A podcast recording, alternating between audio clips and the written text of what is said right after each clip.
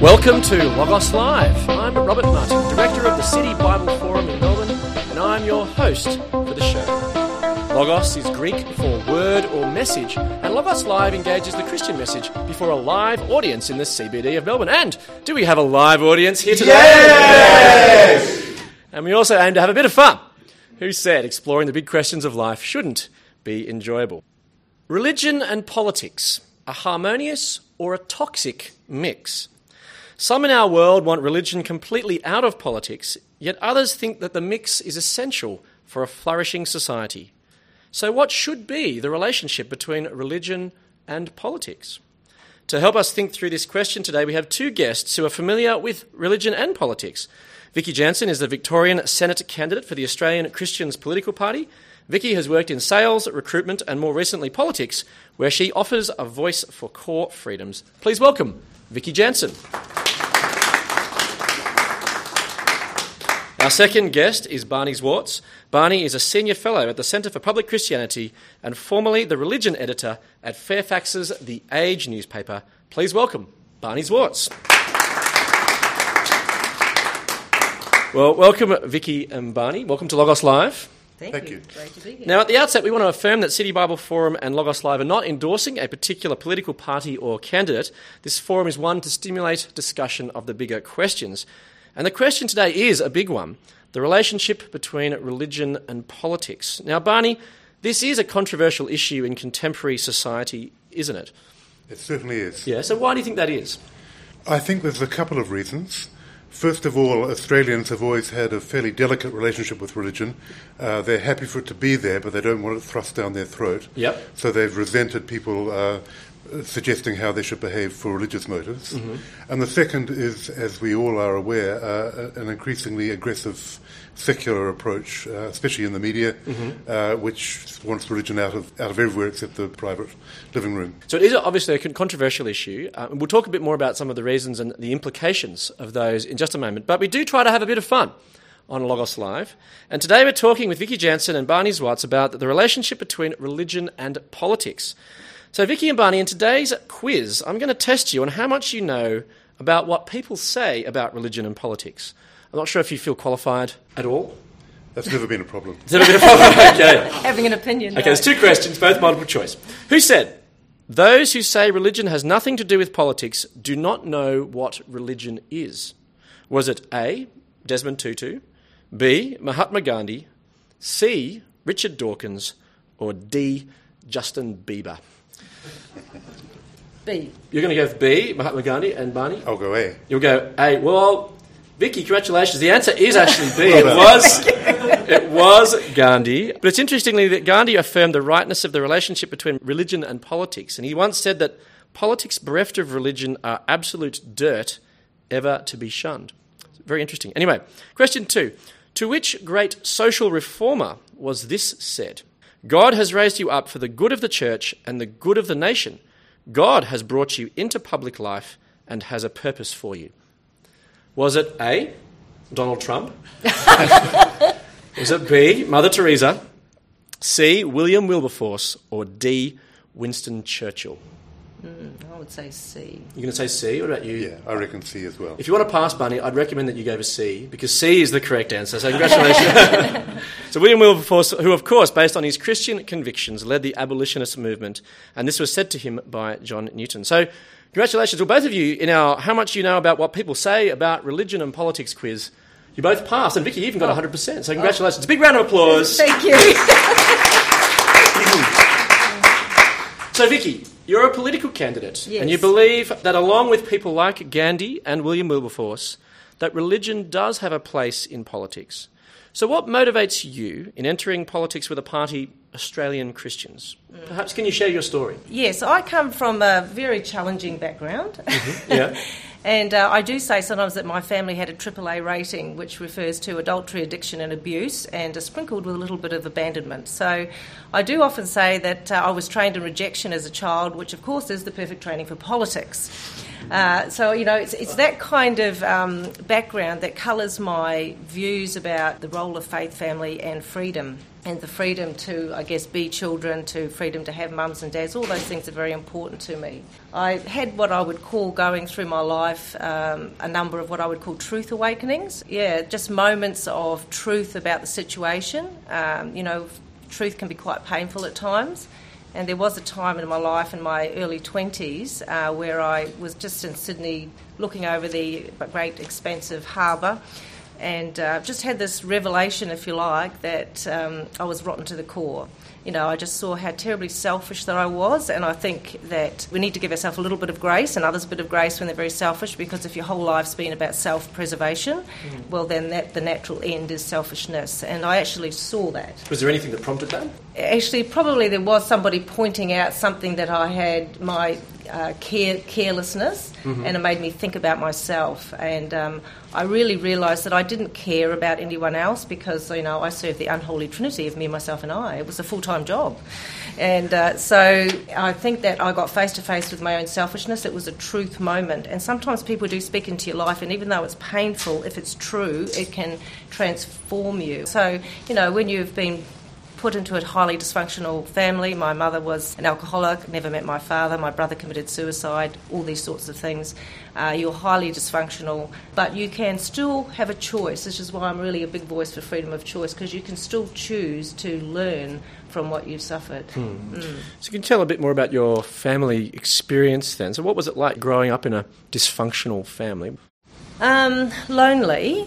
Um, I've got very much a heart for children, and um, I think families are the bedrock, the unit of society. And I used to, as a child, go into other people's homes, and I could sense that it was quite different to my home. I could see the family photo, I could see the mum, the dad, the brothers and sisters. My brother lived somewhere else because we were always pulled apart. He went to one auntie, I went to my grandparents.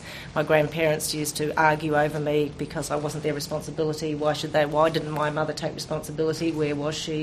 Um, never met the father, never knew my ethnicity. You know, I, I only remember really significant one Christmas uh, growing up, and that was a Christmas where I, everyone else had their mums and dads and I didn't have mine. So I, I, say that, you know, redemption is like God giving you a new song to sing. I used to sing that song through my life. Um, I'm nobody's child. I don't mm. know, you probably, if you're old enough to know the words.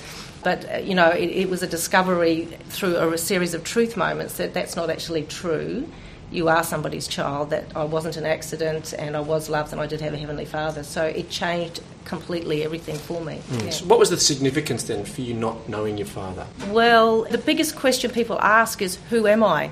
Everyone asks that question, Who am I? Whether they're talking about, you know, in the big purpose of life or just physically speaking.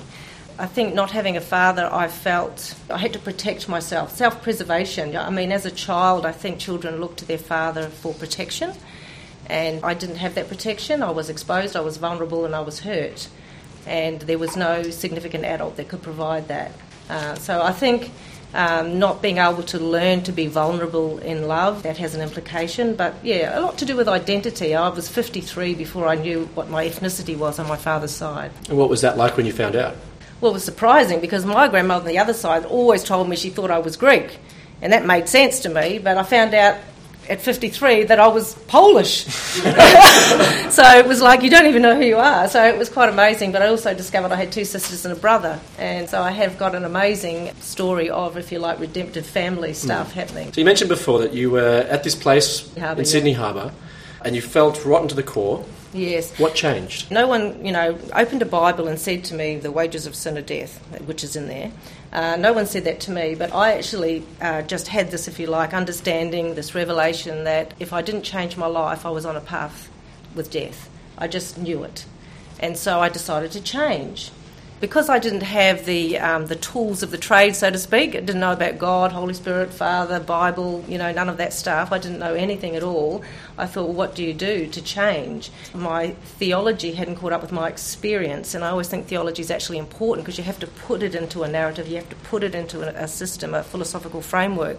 Uh, but I just changed my behaviour and eventually, um, I guess if you pursue truth, you come face to face with Jesus Christ and He renews your mind. So my theology eventually caught, caught up. up. with my yeah. experience. So, what was it then that convinced you to become Christian?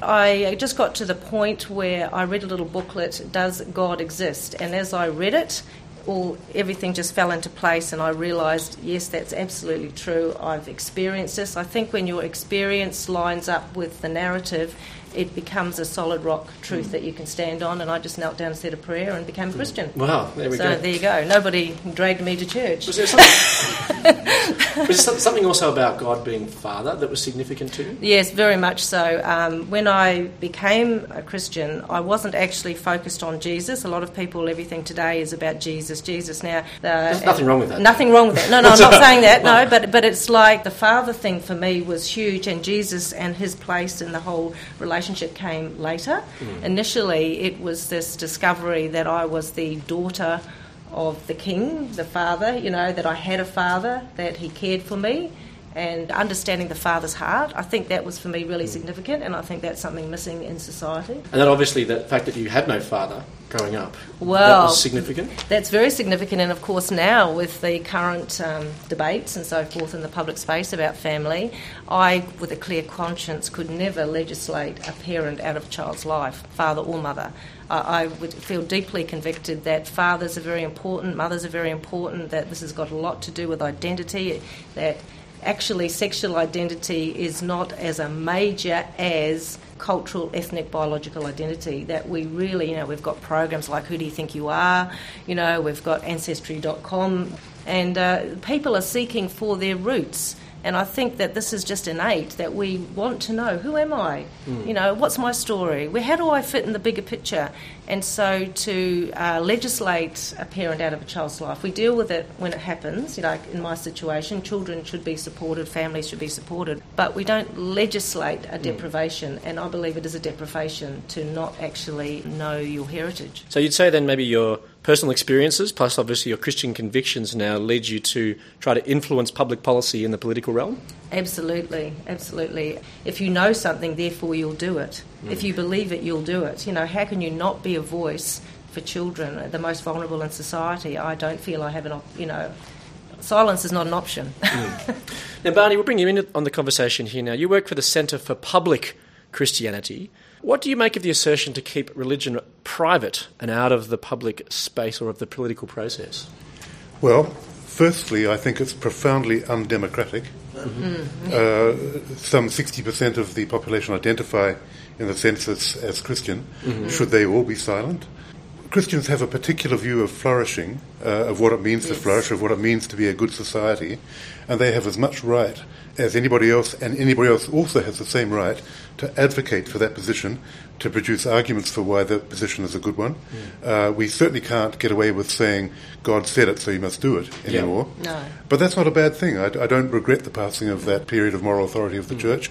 We are now in the marketplace of ideas, and we have to argue for them sensibly, and, and, and we have a, a very good case to make. yes. Christianity would have a space in a democracy, Precisely. but if it's not a democracy, then of course you can exclude certain voices from public space, though, can't you? One of the uh, great flaws in the secularist approach, uh, I mean, we all have misconceptions, and, and I'm sure I've got plenty of my own, although I, I don't need you all to point them out today.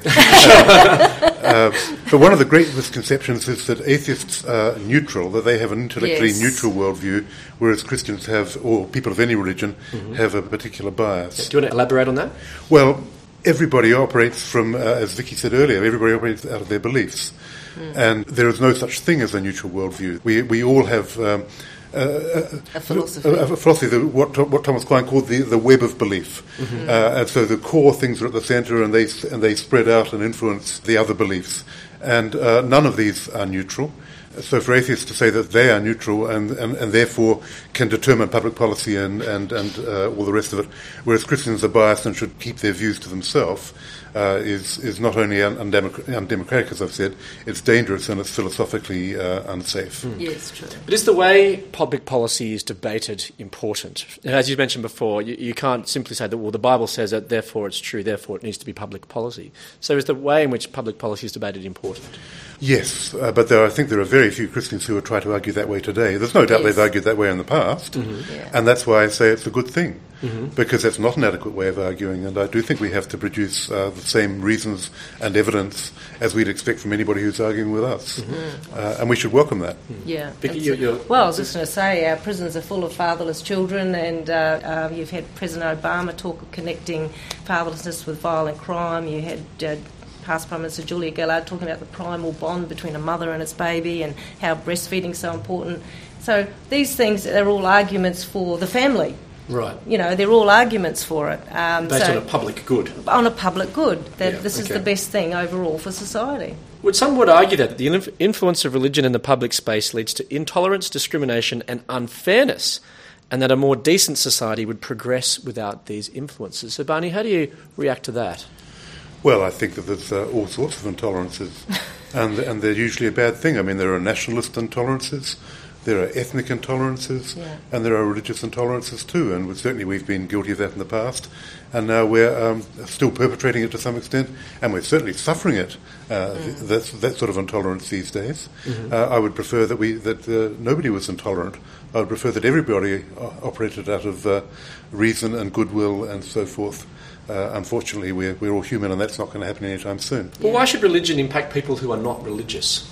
Well, it's a matter of truth, I think. If there are some eternal truths, if there are some eternal goods, then um, we should be a voice for those, I suppose. Uh, you can't impose uh, a belief system on anybody, and I, you know, uh, Barney and I agree. I mean, but we have to have maintain freedom of conscience, belief, speech, and association. They're the pillars of the Western free world. We don't see that in other parts of the world, and we don't want to go in that direction of this totalitarian idea that there is no good hmm. that can come from it. When mm-hmm. clearly, you know, when we look at our volunteerism, uh, you know, all the charities, the education system, the hospitals, they were all founded, you know, initially in Australia through Christian charity, mm-hmm. and so you can't deny that it's just a historical fact that there, there's been a lot of good that this do good to all is part of a theology. It's not something, you know, it might not be a secular view. That might be what I had before was selfish, selfish, selfish, all about me. It's because of my change of heart that I care about others. Um, that makes a big difference. Barney, your thoughts about why religion should imp- impact those who aren't religious? Well, I am a profound secularist, in fact, in the sense that I think that uh, there should be no established religion or no established Agreed. opposition to religion, and that a secular approach guarantees freedoms for all. So any totalitarianism is uh, is unpleasant, as, Yes. as Vicky's just said, and there have been uh, Christian totalitarianisms. Um, go back to the uh, the Thirty Years' War in the 17th century, for example. I mean, one of the most hideous time in, in, in human history, uh, came, coming from two totalitarian viewpoints. Uh, so, secularism, understood that way, is a very important thing, and religion should not impose necessarily on other people. I mean, I think freedom of conscience is one of the most important freedoms that we can Yes. have, and that has to be given to the atheist as much as to the Christian. Agreed. Now, a number of questions have come in, and we'll try to feed a few of them in now. So, to, first one is to you, Vicky. Your childhood has obviously shaped you and your politics. Do you think it has perhaps given you a one sided view of life and culture? Well, I would be crazy to think that it hasn't shaped my views. Uh, I think just as everyone else's has, but I think we live in a society where a lot of people are exposed to suffering with the things that I suffered. Uh, you know, children being exposed to pornography, you know, abuse, uh, violent backgrounds, you know, mums and dads not there. So I feel that that I can speak into that space because of that experience, just as anybody else can speak into a space and the experience that they've had. But you don't base everything on experience, but the research affirms that experience, if you know what I mean. Another one as well. What do you mean by legislating a parent out of the picture? Well, if I was, we were talking about same-sex marriage, for example, um, that then becomes a family, and then a family is able to have children, obviously, and so by default, you then have a child that the law will be not providing the legal possibility to a mum and a dad. There will be no legal possibility. Uh, for that child. Well, I think that you know life happens and we deal with it, but we shouldn't legislate the possibility out. But what happens if we don't believe that's the uh, model for family? That's democracy. I mean, mm-hmm. people won't vote for me. you know, uh, that's the thing. I, am just being transparent about my beliefs. My beliefs are that both mothers and fathers are incredibly important to children and stable society. I mean, we fight for the natural environment of the koala, the tree, the whale. We won't fight for the natural environment of the child. So I find that heart wrenching myself because when I was growing up, you know, I was singing that song coming in, you know, somewhere over the rainbow. And, uh, you know, for anyone who's a product of the sexual revolution as I am, uh, you know, that over the rainbow somewhere, what did, what did we dream of? We dreamt of a dad and a mum. We dreamt of a family.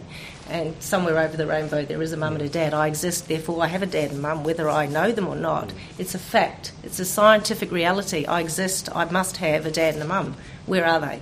So this is going to be a perplexing question all my life until I can deal with it. And that was certainly a perplexing question it was. for you. It was a very perplexing question for me, yeah. Now, as part of Logos Live, we reflect on the scriptures, the Logos, and we're going to reflect on a section today which speaks to the nature of the Christian religion and its impact on the world.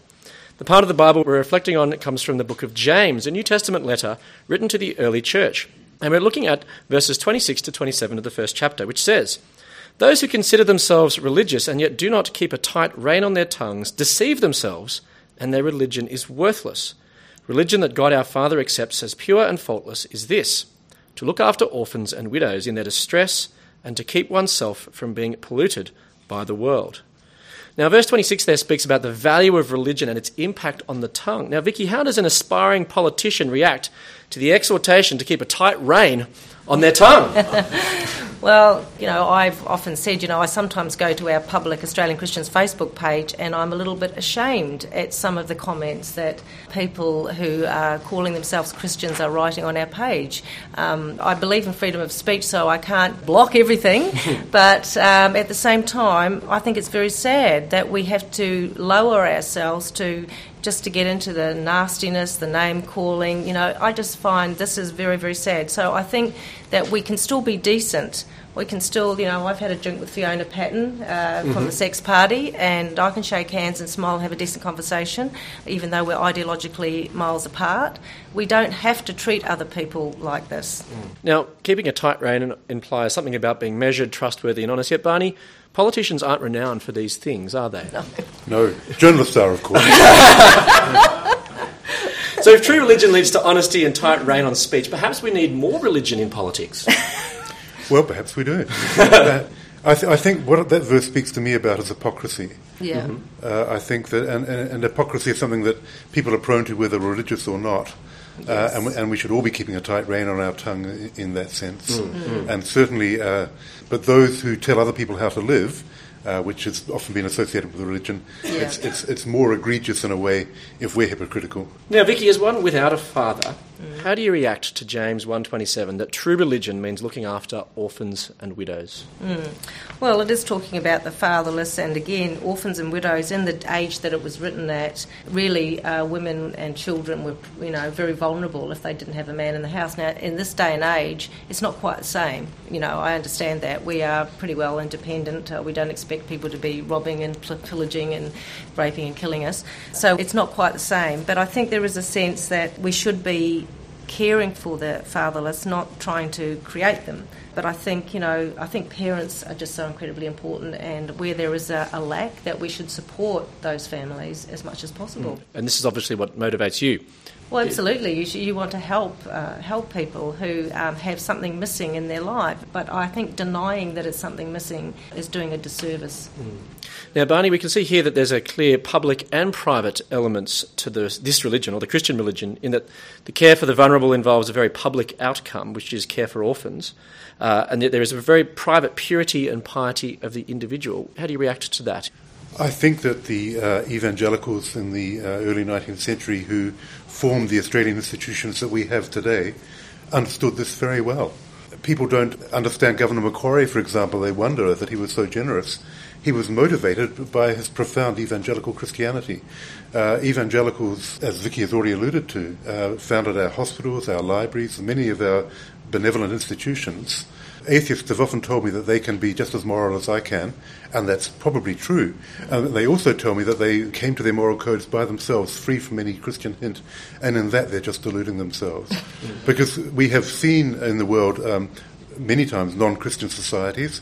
I think of ancient Greece or Rome, where babies were exposed if they were inconvenient and so forth, or the shame culture of Japan. Uh, if, if Christianity uh, legacy disappears from Australia entirely, then this will be a sordid and brutish society, Yes. as Tom Frame has pointed out. A question that's come in, I'll just feed into that. But are Christians the only ones who can do good for society? I know of plenty other, of other people, of other faiths, or of no faith, who do plenty of good. So why do we need Christianity in politics? Because Christianity gives us those principles. There's no question that many atheists are just as kind and generous and community hearted, but nevertheless, uh, Andrew Bolt, who's not somebody I generally agreed with when I was at The Age, uh, referred to the uh, Rwanda genocides and pointed out that 37 of the 41 aid agencies that went in there to help were Christian. Uh, There still remains that the motivation and the other centeredness that lies at the heart of Christianity is a very important and powerful motivating factor. Uh, it will, be a huge loss if it gets lost. Can I say also that there's a, a verse that says, Where the Spirit of the Lord is, there is liberty. And this whole idea of freedom, um, if we look all around the world and say, Where do we see, you know, freedom, human rights, democracy, the rule of law? Where do we see it? We see it in countries that have a Judeo Christian heritage or very strong influence. So that Christianity actually values freedom, legislates and errs on the side of freedom uh, because we value it. And so uh, if we cut off our public life from the roots of that, that worldview that values freedom, we just become like other nations that are totalitarian. So I think it's, it's very, very important to revive our roots rather than cut them off. Yeah. So do you think that Jesus would get elected? No, he'd get crucified. Your thoughts, Barney? Yeah, uh, no chance. No chances. The truth tellers are never popular. Right. so Vicky and Barney, religion and politics, is it a toxic mix? I think it's a necessary mix. If we, um, I- I'll just quote Sir Edmund Burke, who said that um, public life is just a branch of ethics. What sort of ethics do we want? Do we want a selfless kind of ethic or a selfish kind of ethic? There's no question it's been a toxic mix um, in many places and in many times. And if you look at somewhere like Pakistan now, uh, it's clearly a, a horrendous mix. But it is by no means necessarily so. It can be an extremely benevolent mix, and it has also been that in many places and many times. It's up to us how we make it work. Let me leave you with the logos from the day from James 1:27. Religion that God our Father accepts as pure and faultless is this: to look after orphans and widows in their distress and to keep oneself from being polluted by the world. I look forward to you joining us next time for Logos Live. Please thank our guests today, Vicky Jansen and Barney Zwartz.